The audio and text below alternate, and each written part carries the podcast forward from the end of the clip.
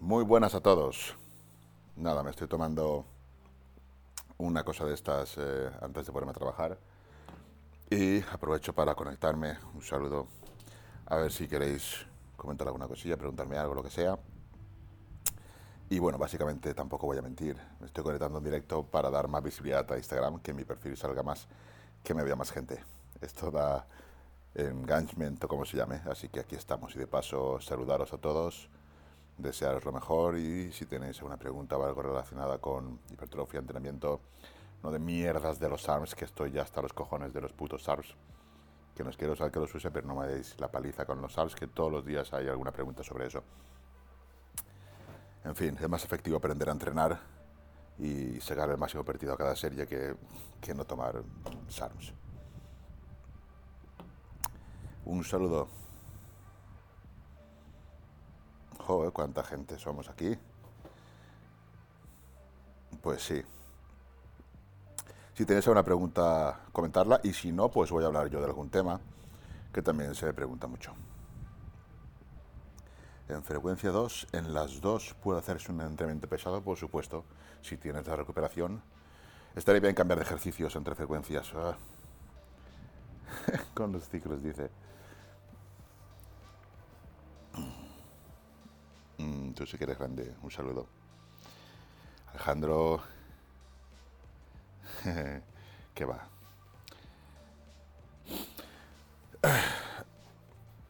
Eh, rutinas para ectomorfos y demás. Es que realmente, si cuesta mucho subir, quizá bajar un poco el entreno, trabajar más con multiarticulares, trabajar más progresando cargas, pues podría ser interesante, pero realmente es cuestión de comer. Es cuestión de comer, o sea, al final realmente es que no están las calorías suficientes. Y eso es lo que suele suceder. Ejercicios fundamentales para una rutina de piernas. Yo siempre digo que un entrenamiento debería tener un treinta por ciento, un treinta y tres por ciento de multiarticulares, un treinta y tres por ciento de ya ejercicios que, que puedan catalogarse como multiarticulares, pero eh, sobre todo guiados, que den mucha seguridad, y luego otro treinta y tres por ciento más o menos en analíticos. A partir de ahí, pues tú puedes elegir, por ejemplo, un multiarticular podría ser una sentadilla jaca, una, una sentadilla libre o sentadilla Smith. Luego el siguiente ejercicio multiarticular pesado o potente podría ser una prensa, o una prensa horizontal, vertical, y, y luego pues um, analíticos. Estamos hablando de cuádriceps, un entrenamiento de cuádriceps. Hay una cosa que genera mucha polémica sobre el entrenamiento, que es el tema de... ¿Cómo se llama esto? El tema de las series, ¿no? Mucha gente continúa haciendo series aumentando carga en cada serie. Y dice, ¿cuál es el problema si yo todas las series las hago muy cerca del fallo? A ver, si tú, por ejemplo, haces series aumentado car- aumentando carga en cada serie, no es que haya ningún problema. Si tus series son efectivas y vas cerca del fallo, no hay realmente ningún problema. Lo único que la progresión de cargas no se va a dar, porque tú cuando llegas a la serie más pesada ya estás fatigado de las series anteriores. Y si no estás fatigado de las series anteriores, es porque las series anteriores pues no sirvieron de nada, porque no hiciste nada en las series anteriores. Por eso puedes aumentar carga y quedarte tan ancho.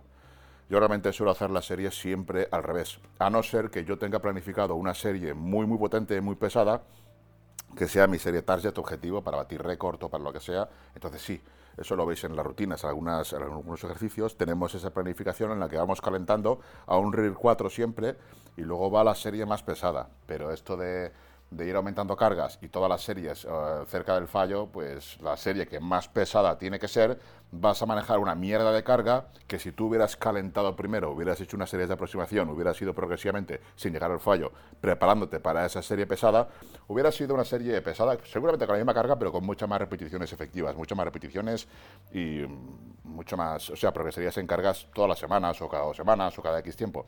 Mientras que de la otra manera, lo que te puede pasar es que seas el típico culturista que lo máximo que mueve son ciento veinte kilos en banca, siendo generosos, y se quedan ahí veinte años moviendo eso, porque hacen la soberana estupidez de aumentar carga en cada serie, y cuando llega la serie potente, entre comillas, pues ya no pueden aumentar carga, porque ya están fatigados, y nunca van a pasar de, de esas diez repeticiones con ciento veinte kilos, en el mejor de los casos.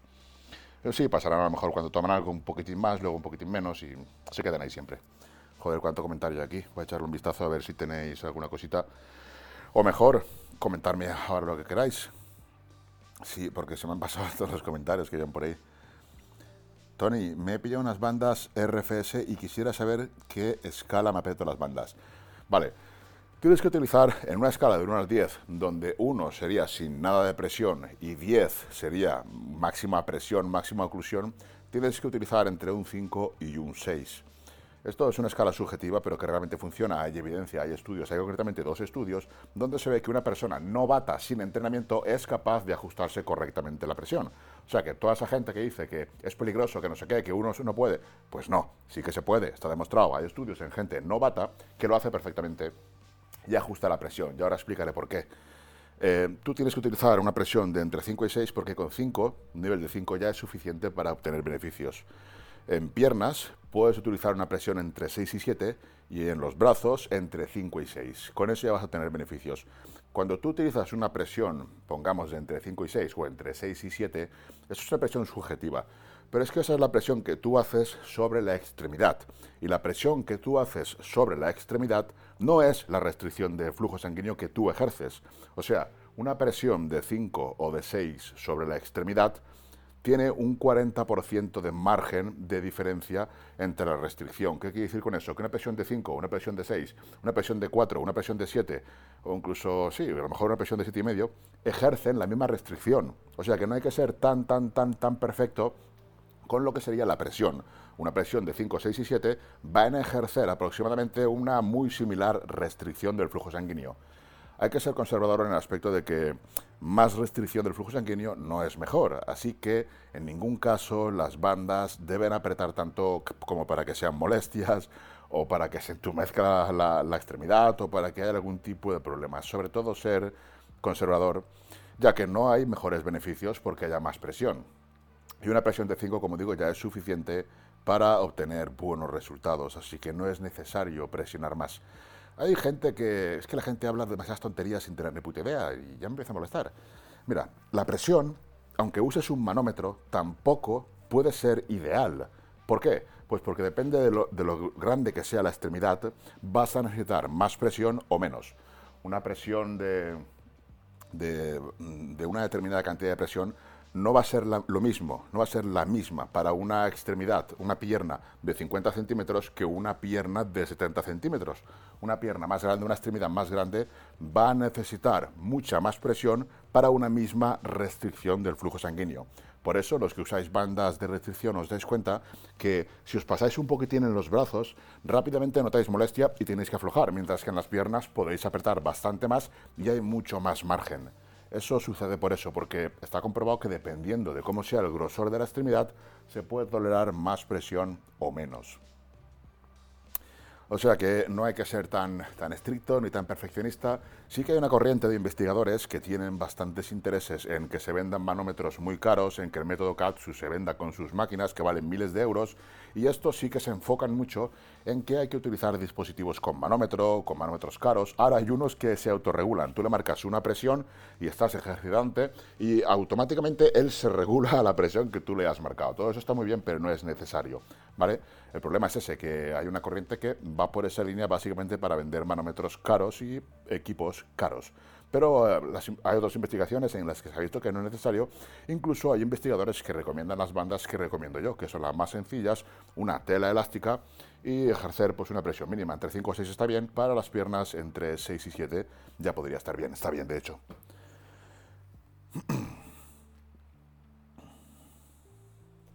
Si tenéis alguna duda sobre esto de la restricción, pues continuamos.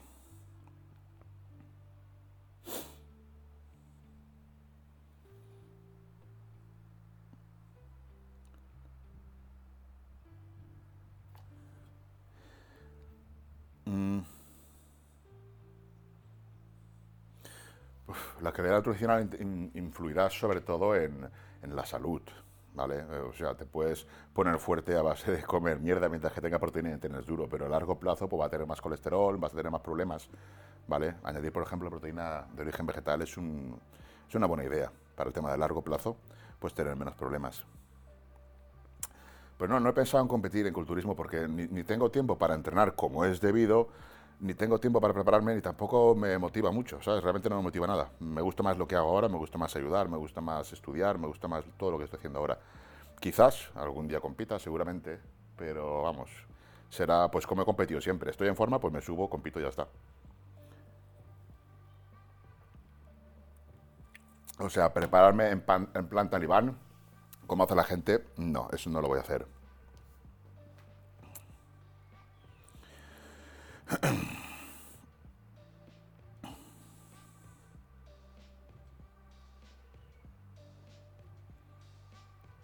Pues un saludo, veo que nos vamos uniendo por aquí muchos. Comentarme algo si queréis, porque han habido muchas preguntas y muchas cosas, pero claro, se pasan para arriba y... Tony, ¿qué opinas de las dietas bajas en carbohidratos? Joder, qué largas las preguntas. Y bajas en carbohidratos, balanceo de carbohidratos, semana más, semana menos y tal. Pues no sé, está bien si te gusta y te crea adherencia. Yo las dietas bajas en carbohidratos las odio, no las puedo tolerar, tampoco las mando. Y para rendimiento no son recomendables. Ahora bien, si tú haces cargas, ya no es una dieta baja en carbohidratos, ya no es una cetogénica ni una dieta que tenga carencia de, de carbohidratos, porque estás eh, haciendo ciclos, cargas, descargas. En fin, prefiero menos complicaciones, más sencillo, pero si te es útil, si te gusta, mágico no es, al final el balance calórico es lo que va a importar. Eh, una persona de setenta kilos que no aumenta de peso estando en superávit con cuatro mil calorías y que solamente entrena, ¿debería subir las calorías? Pues o bien debería subir las calorías o debería mejorar el descanso, reducir el entrenamiento, pero de alguna manera el balance energético tiene que ser favorable a, a más ingesta energética, o sea que o bien eh, reduces tu gasto energético o aumentas calorías si quieres subir. Alguna de las dos tendrás que hacer. cuatro mil calorías tampoco son mucho, ¿eh? Sí que es verdad que setenta kilos, cuatro mil está bien, pero vamos, yo tengo gente y he visto casos de gente que come, pues no te imaginas, incluso más que gente que usa fármacos. Es tan individual esto.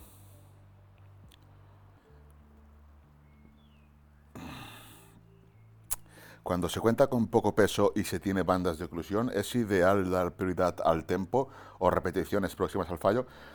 Lo más ideal, hostia, cuántas preguntas, cuántas cosas. Lo más ideal es siempre acercarte a la serie del fallo.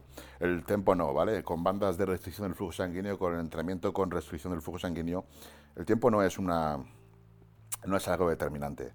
Eh, de hecho, por ejemplo, manejar la excéntrica, eh, acentuar la excéntrica no, no hace ningún efecto beneficioso a lo que sea restricción del flujo sanguíneo. Lo, donde más van a haber beneficios es en la fase concéntrica.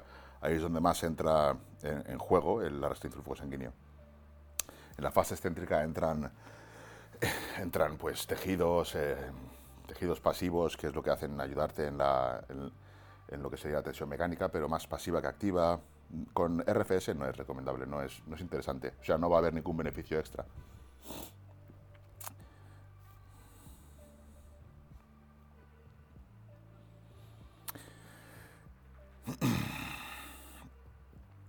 Eh, tengo codo de golfista y de tenista, ¿me recomiendas parar? Pues hombre, no sé, te recomiendo que vayas a un profesional, que te asesore, que evalúe tu caso, que vea qué es lo que estás haciendo, por qué te ha pasado eso. Y bueno, yo personalmente pues iría con mucho cuidado, no, no creo que parara, pero iría con mucho cuidado y desde luego que pondría las bandas de restricción del flujo sanguíneo. En una dieta cuentas las calorías y los carbohidratos, pues hombre, si quieres saber lo que comes tendrás que contarlo.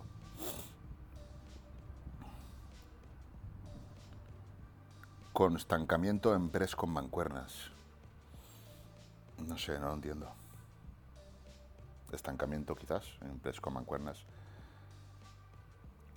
El estancamiento en cargas es algo que suele pasar, sobre todo cuando llevas mucho tiempo progresando en cargas. Ten en cuenta que los powerlifters progresan solamente en tres ejercicios y para superarlos tienen que hacer eh, microciclos o mesociclos específicos para romper puntos de estancamiento. O sea, si tienes un estancamiento a mancuernas, habría que ver dónde está el punto de estancamiento, habría que corregir ese punto, forzarlo. Hay muchas técnicas para lo que se llega a ganar fuerza. Ahora bien, si te pones a técnicas para ganar fuerza y entrenamiento específico para romper ese estancamiento, te vas a perder lo que sería la hipertrofia, te vas a desviar de tus objetivos. A decidir si te interesa o no, pues ya... ¿Qué son mejores, las bajadas de peso o las micropausas? Realmente, las dos técnicas son muy similares. Escucho a gente que se supone que sabe discutir sobre si esto es mejor, es que las drop sets son muy buenas, o son mejores las rest pause, pues si realmente es lo mismo. Lo mejor es lo que te pueda generar, lo que te ayude a generar más tensión mecánica y menos fatiga, ¿sabes? En, por ejemplo, a mí me gustan más las micropausas, pero dependiendo del ejercicio podré usar bajadas de peso. Si yo uso un multiarticular pesado, voy a preferir bajadas de peso porque micropausas va a ser imposible. pero si estoy con un analítico o estoy con un ejercicio en el que puedo hacer quince repeticiones, va a ser más factible para mí, más sencillo, más práctico hacer micropausas. Y el resultado final va a ser prácticamente idéntico. Lo que voy a hacer es añadir repeticiones efectivas, añadir volumen de entrenamiento, añadir tensión mecánica, que es lo que al final pues, va a generar más hipertrofia. Va a haber mucha fatiga también cuando tú haces este tipo de técnicas, pero es que es normal. Si tú generas un estímulo brutal, pues la fatiga va a ser brutal. Esto es inapepible. No se puede conseguir un gran estímulo y reducir la fatiga, no. Si tú tienes un gran estímulo, vas a tener una gran fatiga. Ahora bien, el problema es cuando tú tienes un buen estímulo, pero la fatiga es brutal. Estoy ya cansado de ver a cuatro listillos diciendo que entrenan de la muerte, que entrenan y se matan, que no podrían entrenar no sé cuántos porque van a muerte y no sé qué, y que eso es mejor. Cuando tú entrenas tanto, generas una fatiga brutal, pero es que hay un punto, la fatiga es brutal, pero el estímulo no puede pasar de ahí. Si tú haces eh, X repeticiones y sales de la prensa, de la sentadilla, y sales vomitando, has generado un buen estímulo, vale, pero la fatiga ha sido tan elevada que esa fatiga tan elevada te va a impedir entrenar piernas durante cuatro, cinco, seis, siete, ocho días, los que sean. ¿Y eso qué significa? ¿Que tú entrenas mejor que otro? No, significa que te has fatigado más que otro. A lo mejor alguien más inteligente o simplemente que sabe entrenar mejor consigue un buen estímulo manteniendo a raya la fatiga y un buen estímulo también muy elevado. Y eso le va a permitir volver a entrenar piernas en solamente tres días, cuatro o incluso dos, y va a volver a conseguir un buen estímulo, mientras que tú, que en, unas, en, una, en un entrenamiento has sido tan a muerte y lo has querido dar todo y has terminado vomitando, la fatiga es tan brutal que luego necesitas una semana para recuperarte para volver a dar ese estímulo. No es que seas mejor ni más valiente, quizás estás entrenando peor y estás confundiendo entrenar duro con entrenar inteligente o con resultados. Yo cuando voy a entrenar, quiero entrenar duro porque me va a dar resultados, pero sobre todo quiero entrenar de manera inteligente, para no lesionarme, para optimizar bien mi esfuerzo, para minimizar la fatiga, para poder entrenar las veces que quiera sin molestias y sin dolores. Y si me lesiono, será por mala suerte, pero hay que intentar pues que eso no suceda. No mmm, buscarlas, no jugar, no tentar a la suerte.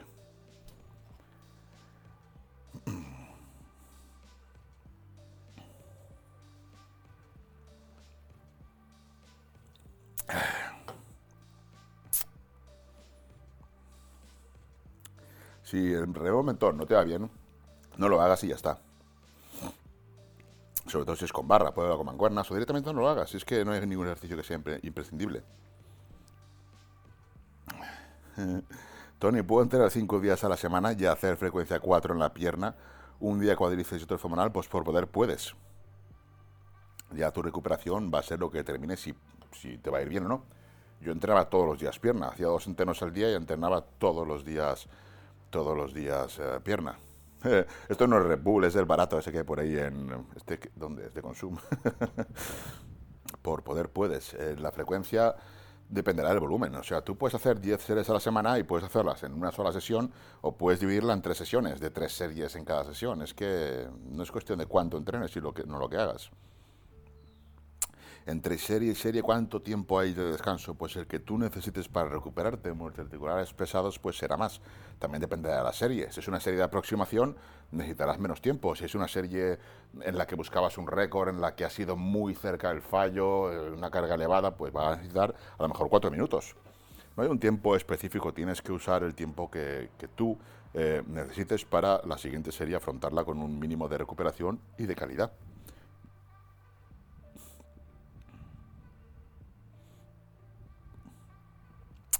Tony, ¿podría llevar las bandas de R F S todo el entrenamiento o tiene un tiempo limitado? Por poder se puede. De hecho, yo y casi todos los chicos que estamos en el curso las llevamos. Lo que pasa es que hace falta un proceso adaptativo y hace falta tener unas consideraciones y sobre todo eso, adaptarse. O sea que por poder se puede. Yo las llevo tres horas si hace falta y no hay ningún problema. Pero cuidado, no te digo que las lleves tú porque podrías tenerlo. No lo recomiendo, si no sabes lo que haces. Entonces yo, en el contexto total de proteínas, ¿cuántas horas de origen animal? O todas, vegetales, trazas... Hombre, trazas no las cuento, pero todas las proteínas son importantes, las vegetales también, y funcionan exactamente igual. O sea, que te van a servir exactamente igual. Al hilo de las proteínas vegetales, seguir a Ansel Keys, que está por aquí. Ese es un crack, es un, el puto amo. Si quieres aprender realmente sobre alimentación, sobre todo vegana, y quitar complejos de proteína animal, proteína vegetal, proteína vegetal es perfectamente válida, ya lo he dicho muchas veces, y es útil también. Yo vegano no voy a ser, pero sí que me gusta sí que me gusta, pues eso, reducir un poco la ingesta de proteína animal. Y fui vegetariano hace muchos años, hace veinte años fui vegetariano, pero bueno, no, no lo aguanté mucho tiempo, un par de años y ya está. ¿Te refieres a problemas cardíacos o de circulación con lo de las bandas? Eh, todo el entreno no se pueden usar bandas de, la, bandas de restricción. Yo las uso porque estoy muy adaptado, todo eso lo explico en el curso, ¿vale? Es peligroso, o sea, con solamente diez minutos que las uses ya vas a tener ventajas y mejoras, no necesitas usarla más. Si llevas mucho tiempo con ellas, pues vas a ver que vas a poder, vas a poder aumentar el tiempo de uso de bandas de restricción al fuego sanguíneo. Pero sobre todo mucho cuidado, mucha prudencia, no tener, no tener varices, no tener ningún problema a nivel cardiovascular, a nivel circulatorio, porque bueno, esto está en el blog, en el blog tenéis ahí pues algunas consideraciones que tenéis que tener, quién puede y quién no puede usarlas. Si no hay, si no hay ningún problema, si no hay ningún problema, pues sí que se puede usar, pero siempre con precaución, ¿vale? Y con solo diez minutos ya vais a tener buenos resultados y mejoras. Aparte de... Es que en el webinar que hay eh, explico muchas de las mejoras que, que se obtienen con las bandas. Y hay estudios, incluso en powerlifters de nivel nacional, en el que solamente usándolas durante, durante un par de series de sentadilla frontal, solamente con eso, durante creo que fueron, no sé si tres o seis semanas, está ahí el estudio, ya consiguieron un aumento de la hipertrofia de las fibras de tipo uno. Las fibras rojas ya aumentaron con solamente añadir unas pocas series. O sea que con poco que la, que la añadas vas a tener mejoras ya. Si llevo las bandas, ¿tengo que hacer un tipo de entrenamiento específico o puedo seguir con tu, mi rutina? En principio, eh, cuando empiezas a usar las bandas, pues yo te recomendaría que hicieras, por ejemplo, una super serie de brazos o de piernas o, o series a altas repeticiones, veinte repeticiones o así, pero realmente después puedes seguir con tu rutina, cuando ya estás muy adaptado. Las bandas lo que hacen es que, sobre todo, las fibras de tipo dos se, se activen mucho antes, porque las fibras de, de tipo uno se quedan sin oxígeno y necesitan reclutarse las fibras de tipo dos mucho antes. Entonces las unidades motoras de alto umbral se reclutan antes. Simplemente es eso, se consigue más estímulo y antes. Aparte de otras ventajas como los picos hormonales y algunas cosas más, pero principalmente la tensión mecánica sigue siendo la reina. No es que el estrés metabólico sea maravilloso y sea mágico. Al final lo que sucede es que hay más tensión mecánica por, precisamente porque las fibras de tipo dos se activan antes.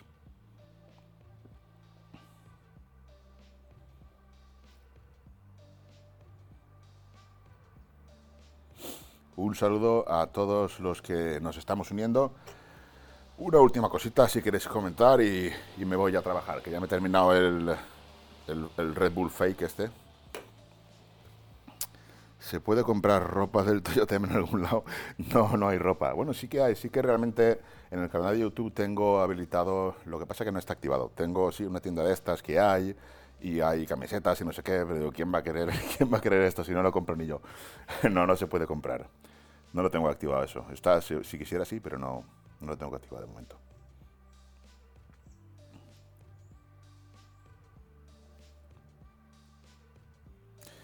¿Qué opinas de tomar avena con leche entera para después de entrenar? ¿Eh? No opino nada. Si te gusta, tómala. Son carbohidratos y es proteína, también con grasas, si es entera. No hay ningún problema, ¿vale? A mí no me gusta la avena y lo comenté una vez y siempre hay alguien que me pregunta lo mismo. ¿Por qué no avena después de entrenar? Joder, si te gusta la avena, tómatela después de entrenar. Yo prefiero otro cereal como trigo o cereales integrales. Pero puedes tomarlo perfectamente la avena después de entrenar. Eh, buenos días, campeón. ¿Cómo salir del estancamiento? Pues no sé, debería ver qué estancamiento es y, y por qué.